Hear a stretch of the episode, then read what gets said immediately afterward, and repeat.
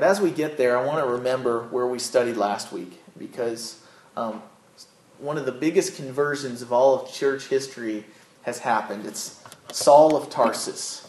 And we know him as the Apostle Paul, but Saul of Tarsus was a man who breathed out violent threats against Christians before it was cool, if that is what you want to call it. Before anyone else was persecuting Christians, the first persecutors of the church were actually um, the Jewish leaders.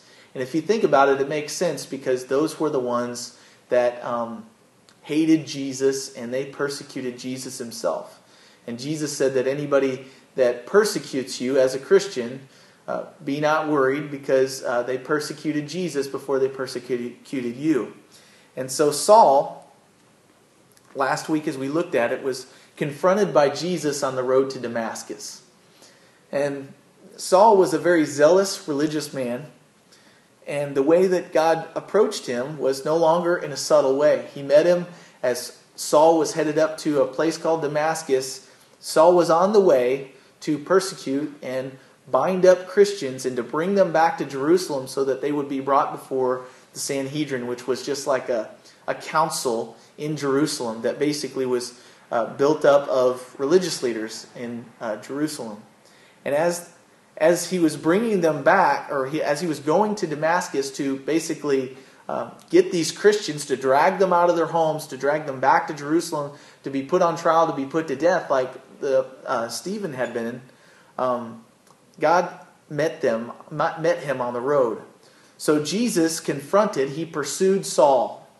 Now we often think that God loves those who love God, but it seems to me that in the passage that we read last week, that God pursues those who are sinful and against God.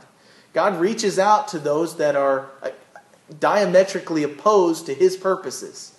He reaches out to sinners. And I think that's interesting because oftentimes we think, well, God loves us because we love him. But the reality is, is that God doesn't love us because we're lovable. He loves us because that's who he is. That's what he what he is. It's who he is. It's what he does because of that. And so Jesus confronted Saul on the way to Damascus while he was getting ready to go and threaten and even put people up for murder. Not only any people, but God's people themselves. And so Jesus confronted him while he was threatening and persecuting his disciples, his children. Now think about it. If someone was threatening your kids, would you love them? Would you pursue them? Would you try to uh, make them your own children? Would you try to adopt them? No. You'd say, hey, I'm going to take care of you. Stop messing with mine. But God doesn't say that. He says, you know what? I see in you that um, your life is misguided. And so, I, what I want to do is I want to pursue you, show you your, your faults, what you're doing. You're sinning against me and my people, and I want to make you one of us. No longer against us, but one of us. And so, God does this for Saul while he is persecuting his own. And notice that Saul surrendered to Jesus. His first response to God speaking to him for the first time, because Saul thought he, he was a religious man, he thought he was pursuing God in his religion. But when God really revealed himself to Saul, the first reaction is he's completely afraid and he's trembling. He was completely humbled. And so Saul's first response was fear and trembling, at which point he asked the Lord, number one, who are you? And number two, what do you want me to do? When anyone has a true experience where God meets them, whether, wherever they're at, in the middle of their life, what happens is our first response should be, Who are you? Number two, What do you want me to do? And that's where he's at. He surrenders to Jesus. He goes, I recognize that I've been persecuting your people and that you call it me persecuting you. Because he didn't say, Why are you persecuting my people? He said, Why are you persecuting me? Anytime that anybody does anything against God's people, God takes it very personally, like we would as parents. And so he said he he at this point recognizes his, his failure, his faults, and he says, Lord, what do you want me to do? And then Saul obeyed. He listened to Jesus, he trusted what he told him to do, and the ev- evidence that Saul trusted Jesus was that he obeyed what Jesus instructed him to do. He was on his way to Damascus to persecute Christians. God humbled him, he blinded him physically to show him that he was blind spiritually. And then he told him, I want you to go to Damascus and I want you to wait there. And when he told him to do that, he was waiting, and for three days, Saul didn't eat anything. He didn't drink anything. He was just complete. He was so afraid he couldn't, physically, he wasn't hungry. He was afraid. And we talked about last week how it's like when you get in trouble by your parents and they send you to your room and you're like, not sure what the punishment's going to be. And so you're just sitting there going, oh man, I hope, uh, what's going to happen? And as he's waiting there, God speaks to his servant Ananias, who is in Damascus, and he says, I want you to go to Saul, and I want you to tell him, number one, that he's forgiven. I want you to pray for him that his sight would be restored, and I want you to pray for him that he would receive the Holy Spirit. Now, Ananias knew why Saul was coming to Damascus. He was going to take anybody who followed Jesus and drag them out and drag them to Jerusalem. So Ananias is going, you really want me to go to this guy? He's, he came here to murder your children. He came here to persecute my people. And I'm going to go to him and pray for him? He, he doesn't ever ask that question. He just obeys. And he goes. And he's the first person to get to basically introduce and welcome Saul into the family of God. He calls him Brother Saul. And then he prays that the Lord would fill him with his Holy Spirit. And he's healed of his blindness. So Paul later refers to this receiving of the Holy Spirit. I think we could very easily say, well, he gave him sight back. But we got to remember that God said, I want you to pray for him to receive the Holy Spirit. So Paul was recognizing that not only was he forgiven, his sight was restored, but also he when God gives his spirit, it's his way of showing him, You're now mine. You're now my child. And I say that because in Romans chapter 8, verse 15, Paul writes to the Roman believers, he says, we did not receive the spirit of bondage again to fear, but you received the spirit of adoption by whom we cry out, Abba, Father. When He gives us His Holy Spirit, He changes our heart, and now we're no longer a child of, of you know, wrath. We're no longer underneath, you know, the sin that caused death. We're no longer uh, under bondage of sin, but now we're freed up we're children of God. We've been adopted into the family of God as Christians. And so Paul knew that he had lived a life of sin. He had a rec- he had a right understanding of who he was before Christ.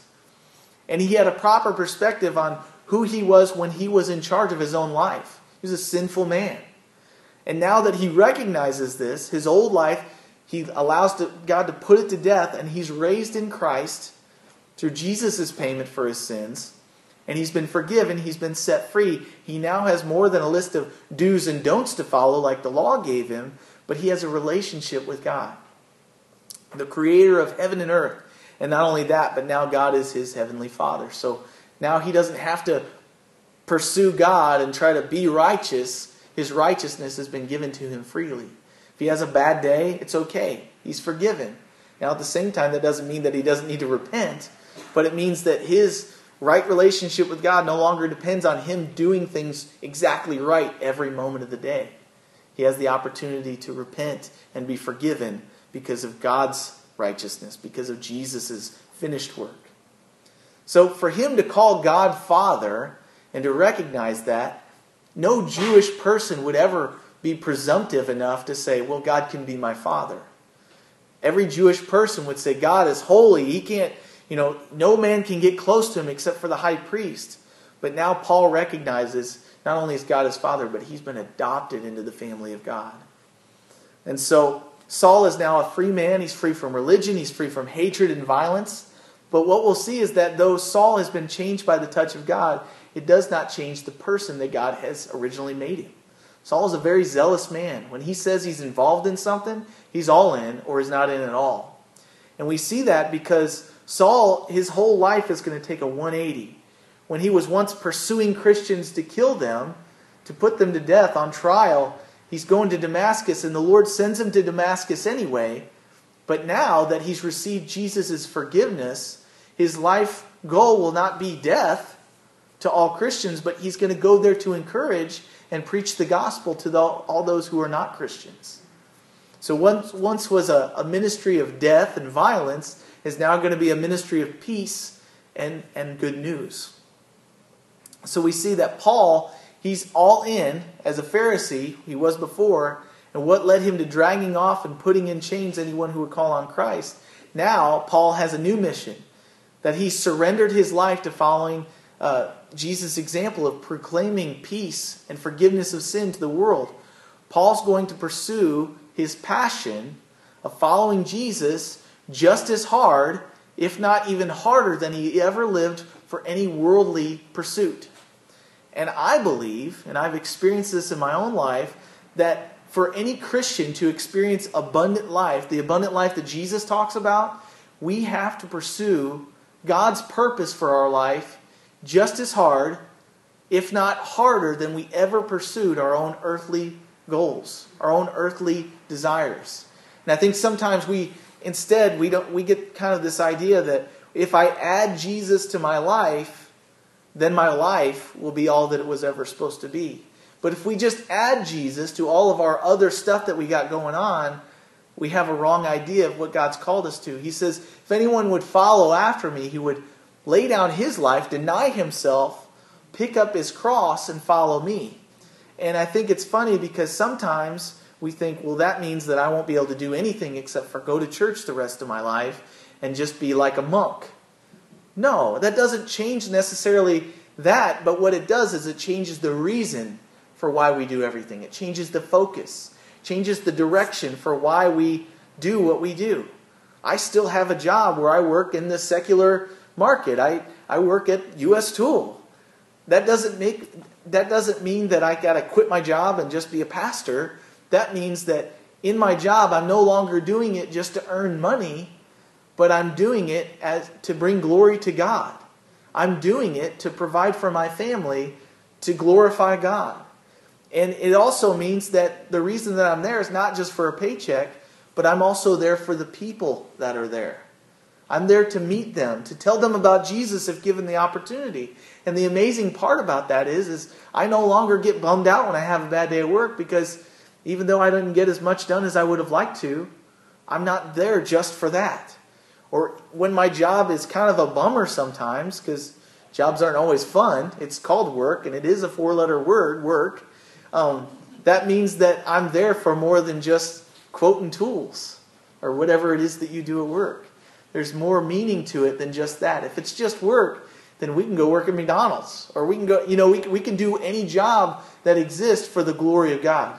I've seen lots of people that are very joyful in their jobs. I actually have heard of one guy that lives in California that my pastor knows, and he's been offered positions in churches to be a pastor, to be a worship leader, like, hey, whatever you want to do, come and do it. And he goes, I reach more people that don't know Jesus as a deliverer of bunny bread than I would ever inside the church walls. And that's what God's called me to do. And he's an evangelist. He delivers bread for the glory of God. And every person he sees, he sees a bunch, he talks to him about Jesus. So Paul is recognizing that my calling is going to be something different than I thought it was. It's not about showing the world how righteous I am, but it's about proclaiming to the world how righteous that Jesus is. So it's no longer about me, it's about Jesus. And so, Paul, after receiving forgiveness and after experiencing the touch of God from Ananias, he's now encouraged to pursue Jesus with all the zeal, with all the wisdom, with all the strength that he's wanted to. Apart from Jesus, he was trying to do that, and now he's got a new purpose. And he wants to know Jesus, this Jesus that's willing to forgive him, even though he was persecuting and, and, and trying to kill those that followed him. He was there the day that Stephen was stoned to death, and he condoned it. He was happy that Stephen was stoned to death because he was following Jesus. And now he's following Jesus himself, and he wants to know Jesus. He wants to know the love of Christ, and he's experienced it in a different way. So we see in verse 19 as we begin this week when he had received food, he was strengthened, and then Saul spent some days with the disciples at Damascus. Saul was strengthened here, it says. Number one, he was no longer super afraid. He recognized the love of God and that he received it and that he was undeserving uh, of it. Because he recognized that, he had peace and he was ready to eat again. So he was strengthened physically, but it also says there that he spent some days with the disciples at Damascus. So he experienced for the first time fellowship with other believers. So we're strengthened physically by our daily bread that God provides, and we're also strengthened by the Word of God, but we're also strengthened by being with people who are like minded. And Saul was no uh, different in that. He needed fellowship with other believers. So, verse 20 says, Immediately he preached the Christ in the synagogues that he is the Son of God. So his message has changed. He's no longer preaching that you have to do works, but he's, he's preaching that uh, Christ is uh, that the Christ that he is the Son of God. And then all who heard were amazed and said, Is this not he who destroyed those who called on this name in Jerusalem? And he's come here for that purpose, so that he might bring them bound to chief priests? They knew why Saul had come to Damascus. They knew that he had come to drag people back to Jerusalem and basically have them put to trial. So Saul is a new man. And his message changed because of that. He was no longer the same cat. It says there immediately he preached that Christ was the Son of God. Before he taught that you could get to heaven by doing more and by earning it, but now he preaches that Jesus is the only way. But not only did his message change, but his reputation changed. His reputation was he's coming here to persecute Christians. And now his reputation has become he's preaching that Jesus is the way to salvation. So what Saul was doing, his message changed and what he did change. And so because of that, all those that heard what he was saying, they did a double take. They're like, wait a minute, isn't this the guy that was just blaspheming and saying Jesus wasn't God? Isn't this the guy that everyone knows about, destroys Christians, and drags men and women out of their homes for following Jesus? What's going on with this guy? So, Saul's 180, his life change, is more than just words, it's noticeable. Even by those who used to be his enemies. Even Christians are like, I don't know about this. You know, this guy was pretty rough, and now he's claiming to be a Christian. And we're going to see in a little bit, many of the Christians were scared to even accept him because of his such rapid life change. Verse 22 says, But Saul increased all the more in strength and confounded the Jews who dwelt in Damascus, proving that this Jesus is the Christ. Now, somewhere in this section, I'm not exactly sure where, but there's kind of a, a section that we miss out on. Now, Luke is no doubt, he's, he's written down all the truths chronologically, but he's left out what I believe to be a very important part of Saul's walk with Jesus. Because Saul, it seems, he got saved and then he started preaching and had a powerful ministry. But Saul had a time where he actually just took some quiet time away from everything to get to know Jesus himself. Oftentimes we, we hear of people getting saved and then we see them uh, go out and start getting involved in ministry. But in order for us to be the most useful for Jesus, we have to spend time with them. Even in the, the gospel accounts, we see Jesus, he called men that were fishermen, that were tent makers. He, he called different men to, number one, be with him and then to be sent by him. But oftentimes we think, okay, I'm saved, I need to get to work. But what Jesus says is, I want you to spend time with me, get to know what I have called you to, get to know who I am, and then I will send you. And that's what he's doing here. So, Paul had this time that he refers to in Galatians chapter 1. It goes Galatians, or Acts, Romans, 1 Corinthians, 2 Corinthians, and then Galatians. And in Acts, excuse me, in Galatians chapter 1, he describes what he used to be and then what he did and then how God used him after that. So in Galatians chapter 1 verse 11, he writes, he says, "But I make known to you, brethren, that the gospel which I, excuse me, which was preached by me is not according to man. For I neither received it from man, nor was I taught it, but it came through the revelation of Jesus Christ." So he's telling these uh, Galatians, he's saying, Look, I, I received the gospel. I'm a partaker. I'm not above it. I need Jesus for salvation just as much as you do. I'm not preaching a gospel that is only for the lowly. Uh, it's for me too, and I'm just as lowly. But he's saying, This isn't a, a message that I got from some person that just showed up and said, Hey, you need to preach this. This isn't man's ideas. This is something that God revealed to me personally. And I, he knows that because he's thinking back to what we studied last week when God basically knocked him down on his butt on the road to Damascus and said, Saul, why are you persecuting me? Why are you against me, Saul?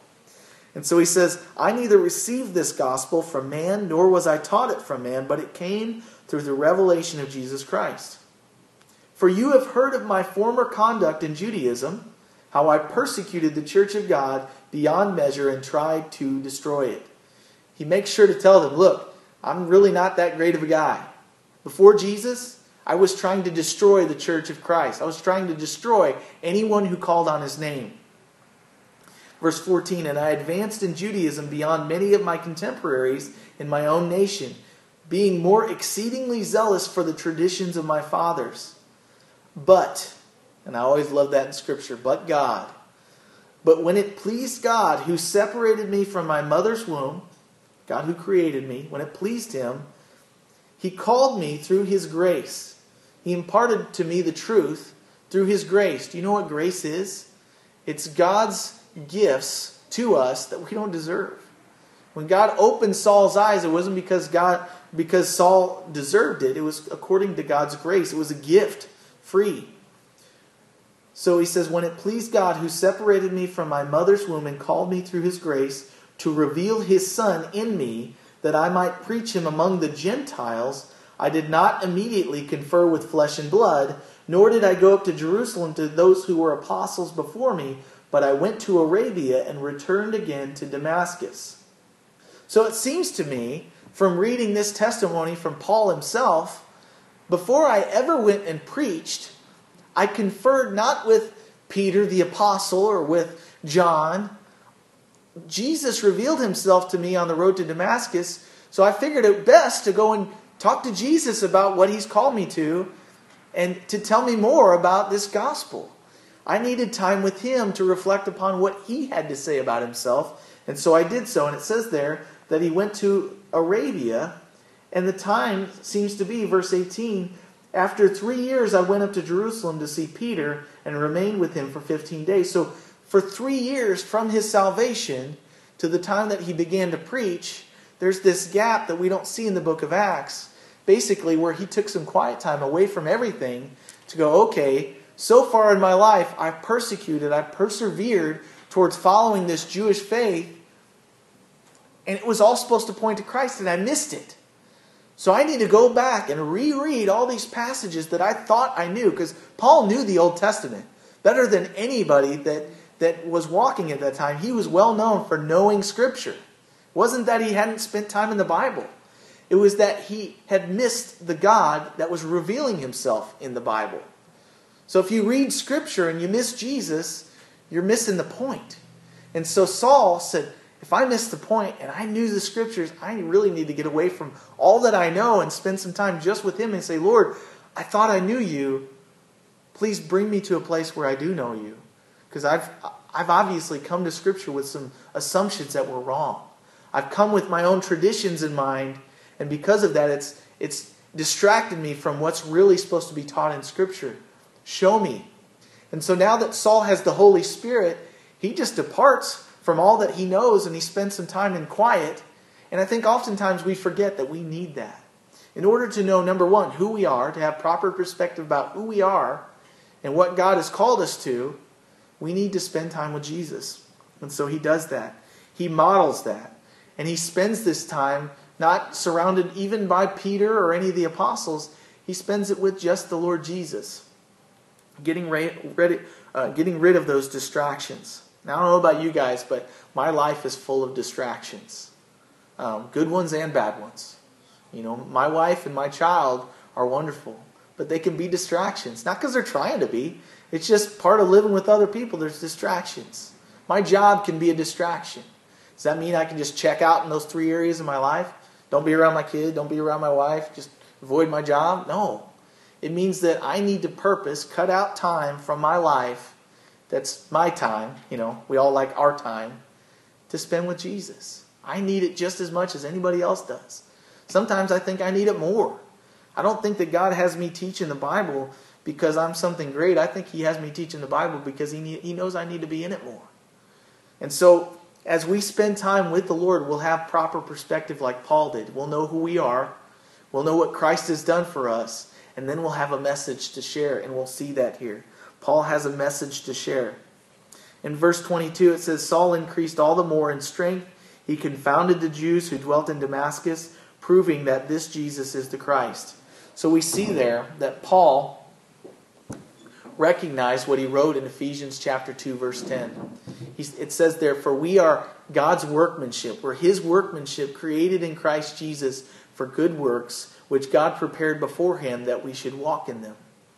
If we do not take time away from everything else to spend with him personally, our master builder, our designer, our creator, how can we be his workmanship?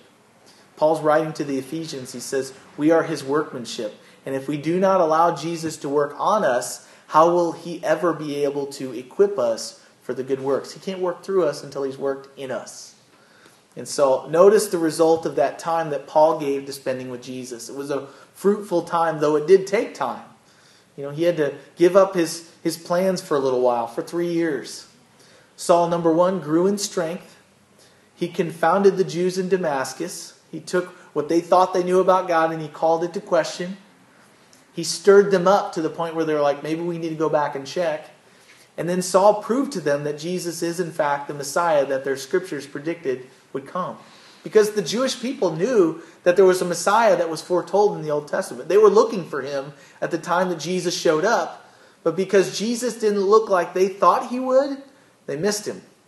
They thought that, you know, for Paul to preach this gospel and to come along and say, hey, that Messiah that the Old Testament talked about, he came. And they're like, well, wait a minute. He couldn't have come because Israel is still under captivity of Rome politically. We still don't have rule over our own country. We don't have dominion. We can't do capital punishment legally.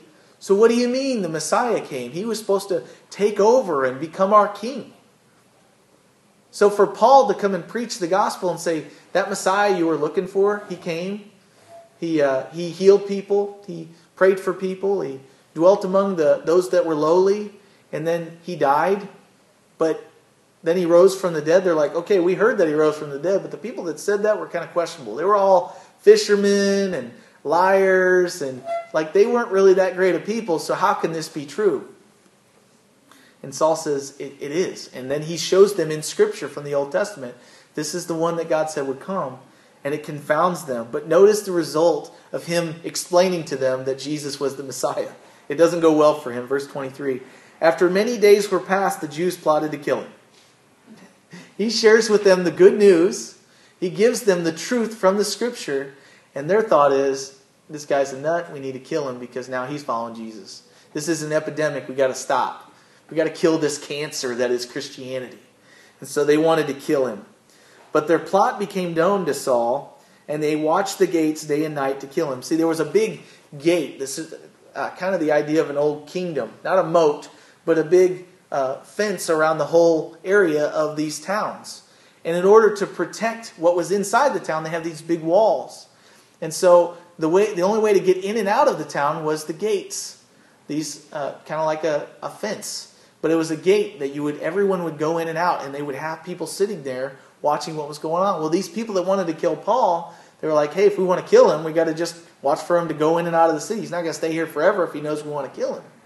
And so they watched day and night. And then the disciples, knowing this was going on, took him by night and let him down through the wall in a large basket. So Saul's basically going to retreat. He's going to leave. He's getting out of Dodge. You know, so there's a bounty on his head. And so the only way he knows to deal with it is to get out of there. Now, let me ask you, how do we know when it's our time to fight or our time to to, to flee. Because oftentimes I think that my only response is, well, I need to stay and fight because Jesus stayed and fight, fought. But it seems here that Paul recognized that this was the time to flee, not only because he knew his calling was to the Gentiles, we'll find that out later, but also because the disciples that had come to know him, they were like, dude, you got to get out of here. And I believe that they did this because uh, I wrote down here if Paul had stayed in Damascus, or if the disciples were caught helping Paul escape, there may have been an onslaught of widespread persecution against Christianity. But since they were not caught, that is, they would be able to remain in Damascus until the dust settled and continued to teach about Jesus while they were there.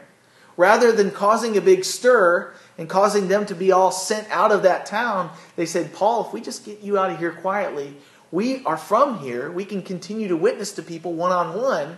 And then God can build up an underground church, basically. Kind of like in China. That's what's happened. Not all the Christians there are like preaching on the street corner because they'll be put to death for their faith. So rather, they, they talk to people one on one and they have this following. And when all of the American Christians were sent out back in the 70s or the 80s, whenever that happened, basically there was a cultural revolution. All the Christians, the American Christians and the European Christians, had to leave. And they thought, well, what's going to happen to all the believers in China? What's going to happen? Well, basically, what happened was all those that had the faith shared with them continued in it, even though they had to be quiet about it. They witnessed to their family members and their coworkers quietly. And as they did, God built up an underground church that grew faster with them witnessing to them than it ever did with those foreigners coming in. They were able to receive those that were from them because they weren't trying to change their culture, they were just trying to share Jesus with them. And so Saul, basically knowing his calling, because he had spent time with Jesus, flees Damascus and he goes to Jerusalem. So we see that. And in verse 26, it says, When Saul had come to Jerusalem, he tried to join the disciples. He's fleeing basically from those that want to kill him, the Jews. He gets to Jerusalem going, Hey, I'll go and be with my people. And he gets there and it says, But they were all afraid of him, and they did not believe that he was a disciple. He, he had nowhere to go. Even the Christians that he was now a part of, they wouldn't accept him. But look what happens here. God sends someone to be his encourager. Verse 27. But Barnabas took him and brought him to the apostles, and he declared to them how he had seen the Lord on the road, and that he had spoken to him, and how he had preached boldly at Damascus in the, in the name of Jesus. So he was with them at Jerusalem, coming in and going out. So Paul, or Saul, we've been talking about him, he's still called Saul in Scripture. God's gonna seems like God changes his name. But Saul is is going back to Jerusalem, and when he gets there, disciples are skeptical that Saul's even really converted. And you can imagine that they have reason to be skeptical. You know, he, he was not a, a cuddly guy. He was known for being a, kind of a, a big, strong bully. And so uh, they're wondering if he was only there to be kind of infiltrated into their group so that when they started talking about Jesus and saying that they followed him, that he's going to turn on them and take him to Jerusalem and put him before the council. So then this man, Barnabas, and his name literally means son of encouragement, comes along and he lives up to his name by seeing Paul's heart, hearing his testimony, seeing his works, and defending him before the other apostles. Barnabas became a witness to the apostles that Saul indeed was a different guy. He's a new man. He's surrendered to following Jesus. So then he's accepted by the disciples, and Saul remained with them in Jerusalem. And as was the case in Damascus, Saul begins to speak boldly. It says there in, uh, in verse 28 So he was with them at Jerusalem, coming in and going out, and he spoke boldly in the name of the Lord Jesus, and he disputed against the Hellenists. Those were the Greek speaking Jews. But they attempted, look, to kill him. So once again, Saul's sharing the gospel of Jesus, and they want to put him to death. Thanks, guys. I love you. We want to kill you. That sounds fun, right? But when the brethren found out that he was once again had a death threat on his life, they brought him down to Caesarea and they sent him to Tarsus. Now, Tarsus is where Saul was originally from. They're sending him to a Gentile area. So, this is a good thing. He's finally getting to where he's supposed to be. God keeps closing the door for him to minister, and he ends up at one more place, and this is where he's called to be. So, the other Christians, when they found out, they took Saul to a nearby town, Caesarea, and then they sent him to Tarsus, his hometown. So let's get some application out of this because we don't want to just go through the story and, and learn the history. We want to, how does this apply to my life? So Saul was, though a few years in, he's still at this point a, a new convert. He's a new Christian. We don't think about it because three to four years is a really long time, right? Not really. Saul had walked against the Lord for many, many more years. Even if he was only 30 years old at this point, which I believe he was older, even if he was only 30 and he got saved when he was 30, He's been walking against the Lord for 30 years and with the Lord for three. I don't know about you guys, but you do the math, he's still going to have a lot of the tendencies of the old life because he's had more influence from the world than he's ever had with Jesus. So he's got a lot of growing to do. And we see that because he keeps trying to nail a round peg into a square hole. But he'd been a disciple of Jesus for a mere three to four years by this point. We oftentimes think of Paul the Apostle and we forget where he came from, but he always remembered it. We forget that Saul's walk with the Lord was only possible because God used the disciples that were already there to encourage, to protect, to rescue, to warn, and even defend him when he was in his infant stages spiritually. We all too soon forget guys like Ananias that were the first one to say, Brother Saul, Jesus, who met you on the road to Damascus and knocked you on your hiney, he sent me to encourage you, to let you know you're accepted into his family. We often forget about uh, Barnabas, who came along and was the first one to go, guys, no, he's really a new creation. He's, he's in Christ. He's, he's one of us now. We need to accept him and encourage him because if we don't, he may turn away from the faith. We need to be there with him. We too soon forget about those that lowered him out of Damascus in a basket so he wouldn't be put to death. We too soon forget about uh, the apostles who saw that he had yet again a death threat on his life and said, Hey, um, we see that you want to serve the Lord, but maybe you need to go to Caesarea and we'll send you to Tarsus. They encouraged him. They said, Don't quit just because they want to kill you. Maybe you need to go to a different audience. You know, that was his call. And eventually, as these apostles watched Saul and they saw his boldness and they recognized that God had placed on him, they continued to encourage him. He needed the other disciples as much as they needed him. No doubt, seeing his zeal and his, his new life in Christ and his strength in the scriptures and his knowledge of who God is, they were spurred on. Proverbs chapter 27, verse 17 says, Just as iron sharpens iron, so the countenance of the brethren sharpens each other. When we fellowship with one another, it's like if you've ever seen one of those movies where they have the swords and they take them and they go shing, shing before a fight. It's not just so they can make an awesome you know, sound effect.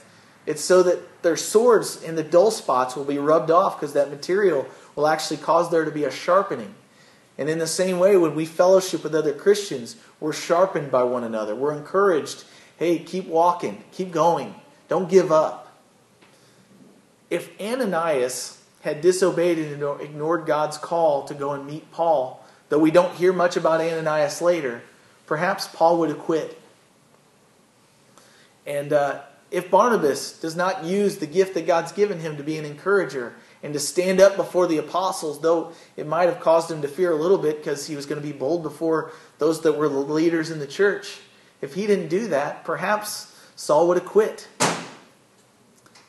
But they didn't. And because of that, we have a, a majority of the New Testament. Saul was encouraged hey, use the gifts that God's given you. And it made a great impact. Many churches were started in the early church because Paul was such a bold and zealous guy. But had these men, though seemingly insignificant, not encouraged him, perhaps he wouldn't have done it. He would have gave up. So I guess my question is, what are the gifts that God has given you? what has God called you to do as part of the body of Christ and as part of reaching a lost and a dying world? I struggle with these questions myself. But if you struggle with these questions, let me encourage you. Find the answers. Spend time with the Lord. He wants to give you those answers, He wants to answer those questions. Are you taking time away from everything else each day to spend with Jesus? You are God's workmanship. And so, are you allowing time for Him to work on you, to take all the assumptions you've made about Him and to, to change them? You know, to get rid of the, the junk, the things that you think are true about Him. Are you, are you spending time to him, with Him and saying, Lord, is this really true? You will find the greatest joy in your life when you pursue God's purposes for your life as hard or harder than you did pursue the things of this world before you knew Jesus. And, uh, and it'll be for your good and it'll be for His glory. So, you know, oftentimes we look at Paul and we go, well, I'm not as important as him. Or we see a pastor, or we see a worship leader, or we think about people that serve in church. we go, well, I don't really have as important as a role as they do. But you do. It's not true at all. You do. And if you don't pursue those goals, not only do, uh, do you suffer spiritually, not only does your family suffer spiritually, but so does the body of Christ. And so let me encourage you. Just pursue Him daily. Ask Him, Lord, what's my part? What do I need to be a part? You know, who do you want me to encourage today? I've thought about that a lot because, you know, I, I think my biggest purpose, not only in the church but at work, is to find those that who know the Lord. Maybe they don't go to church with me. Maybe they don't believe the same way I do about Jesus, but but they're trying to pursue the Lord. My job is to encourage them. I'm supposed to be a Barnabas at US Tool, to find the believers and to encourage them. What's God called you to? It could be something as simple as that. So let's pursue those things and, and see what God does with what little we have to offer Him. Father, thank you so much that you pursue us. Thank you that you desire to use us. But Lord, more than that, thank you that you are the reason for all that we do. Thank you for the testimony of Saul and when you uh, broke him and you humbled him on the road to Damascus. Thank you for all of those that you surrounded him with, all of the seemingly insignificant people that played a major role in his growth, in maturity, in his faith in you. Thank you that the fruit of that was uh, so many letters to so many different churches in the New Testament. And Lord, thank you that we still get to draw from the wisdom that he had from knowing you personally. Lord, thank you that it's Christ in us that's the hope of glory. Thank you that we have a message of hope to share with those around us. Lord, help us to know who we are in Christ. Help us to recognize that you're calling us to something more. And Lord, help us to recognize that more than that, we're yours. We're your workmanship. Lord, have your way in us. Continue to grow us. And Lord, uh, as you do that, Lord, may you get praise. May we praise you for saving us. May we praise you for changing us. Lord, thank you for giving us a new heart, a heart to worship you. And Father, if there's anybody here this morning that does not know you, has yet to surrender their life to you, I pray that they would just uh, finally give in to you tapping on their shoulder and, and showing them that they need a Savior. And I pray that they would receive you, that they would recognize that this life is more than just about um, getting money and spending it and doing whatever, but it's about serving you, worshiping you, and Lord, seeing what you've called us to as people. Lord, we are your workmanship. So, Lord, have your way. In Jesus' name, amen. Let's close with a song.